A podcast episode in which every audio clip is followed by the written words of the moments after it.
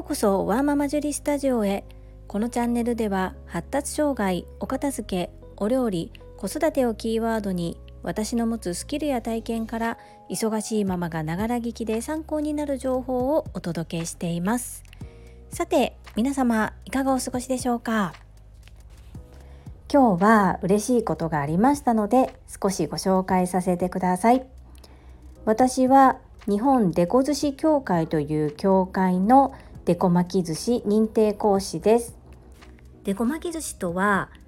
巻き寿司を切ったら金太郎飴のように可愛い絵柄が出てくるお寿司のことです。本日協会から連絡を受けまして取材を受けることとなりました。クリナップさんが運営する料理教室ポータルサイト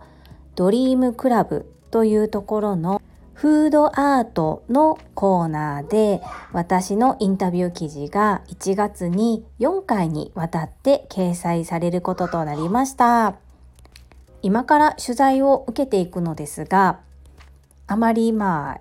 こんなこと言ったら失礼ですけどメジャーなところではないですが小さいところからコツコツ少しでも自分の教室の PR ができたらいいなというふうに思います。これも今年の2月に教会のイベントに参加をしてその後私が毎月オンラインレッスンを開催していることを教会の方が見ていてくださったようでお声がけをいただきました。小さなことでもコツコツと諦めず継続する。これを続けていればいいことがあるもんですね。じゃらんさんのサイトにお声掛けをいただいて当店を載せていただいたこともそうですしそのじゃらんさんの投稿を見て今度は違った形で営業の方がアプローチしてくださりそちらも少し今少しずつ進んでおります。そんな形で今年の3月に開業届を出してからサラリーマンとしてそしてパラレルワーカーとしてお仕事をさせていただいております。個人事業主の方はサラリーマンとは勝手が違い全てが全部自分でやっていかないといけません。事務処理営業クリエイティブ作業そして現場で動くことお客様との調整全てです。全てが私にとってとても貴重な経験でありなかなかうまくいかないこともたくさんありますが本当に一人で全てやっていくっていうのことを経験していかに今まで会社におんぶに抱っこでお世話になっていたんだなっていうことを強く感じます。サラリーマンとしてお仕事させていただけることのありがたさを痛感しつつお仕事を継続しながらも自分のやりたいことを形にするために動いたことこれで得た経験そこでいただけたご縁というのも本当に尊いものだなと思います。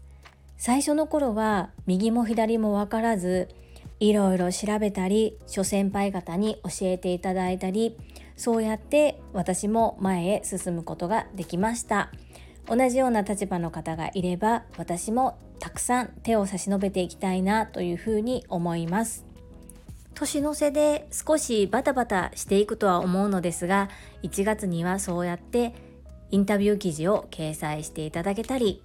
タレントの方と一緒に動画レッスンを受けていただいたものが YouTube に載る予定にもなっております。少しずつですが自分らしさを大切に周りの方に温かい気持ちになっていただけるような教室運営をしていきたいと思います。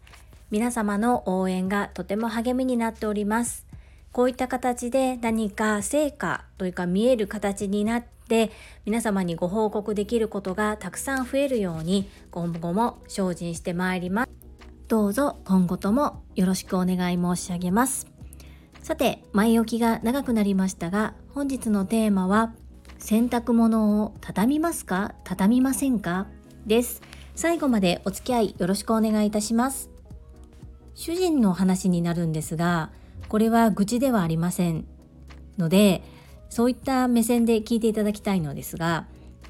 家事の中で唯一率先してしてくれるのが洗濯です。洗濯と言いましてもまあ、こんなこと言うとすごく怒られるので最近はできるだけ言わないようにしてるんですけれども洗濯機が回してくれるんですよ。洗濯機が洗ってくれるんです。でそれを干してくれます。そこまではいいんですが干した後取り込んで畳んで直すというのが大嫌いのようです。そして洗濯物の洗濯機での回し方にもこだわりがあります。これがなかなか厄介ですね。ですがそこまで言ってしまうともう手伝うこともしてくれなくなってしまうのでもうそこは私は目をつぶって好きなようにやっていただいてます。そして干したものを畳むっていうところ本日のテーマなんですけれども私最近ですね整理収納アドバイザーになり子供が2人 ,2 人で来て要するに家族が4人になって衣類が増えたことにより畳む手間っていうのをできるだけ省くようにしたんです。別にそのことを家族には宣言していないです。例えばズボンパンツですね。女性もののパンツでまあさらっとした生地のものとかは干してその干したハンガーそのまま自分のクローゼットにかけます。わかりますか？取り込んでハンガーから外すっていう作業がない状態ですね。整理をしてそれだけのものほとんどのものがそうやってかけられるぐらいの量になったっていうのもあるんですけれども子供のものは割と畳んで直すっていう方法をとってるんですね。で主人のものです。主人のものも私のもの同様に畳まずにハンガーにかけたままそのままクローゼットに入れるようにしていったんですね。そこで主人から出た言葉がもう私笑うしかなくてちょっと面白かったのでシェアさせてください。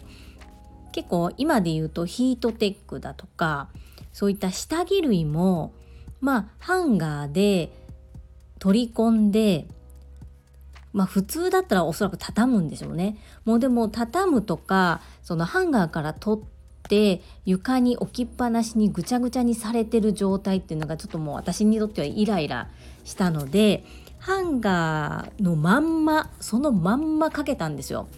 T シャツも下着ももうほとんど全部です。でもねその方がシワにならなくていいんですね。っていう私の考えだったんですけど なんとそれを見た主人が私に言った一言。それはズボラでした。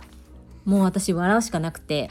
っていうのは取り込んだものをぐちゃぐちゃにして床に置いて山積みにしてこしておくことの方が私にとってはよっぽどズボラだししわしわになるじゃないですか。せっかくパリッとしわなく干せたのに。それをわざわざハンガーから取って床に山積みにすることでわざわざしわしわにさせる必要なくないですか？でスペースもある。だからそのままハンガーで収納するっていう方法を取ったんですけれども私がそういうふうにするよという断りがなかったからなのか今までと違うことに対して受け入れることが難しかったのかわからないんですけれどもズボラって言われちゃいました。皆さんどう捉えますか？やっぱりズボラですかね？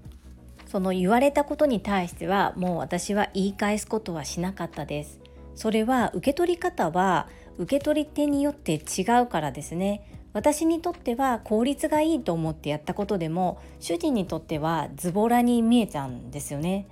私もズボラ大関係なんですけども、まあ、それが気に入らなかったら畳めばいい話だっていう感じで寛大に受け止めています。そこでイライラしたところで何も解決しないですよね。ただ自分のものに関してはとっても楽ちんなのでそれを継続しています。皆さんがこれをズボラと捉えられるのかはそれいい案だねというふうに思って実行されるのかそれは自由だと思いますでも参考にしてもらえると嬉しいですそれでは本日も最後までお聴きくださりありがとうございました。皆様の貴重な時間でご視聴いただけること本当に感謝申し上げます。ありがとうございます。ママの笑顔サポータージュリでした。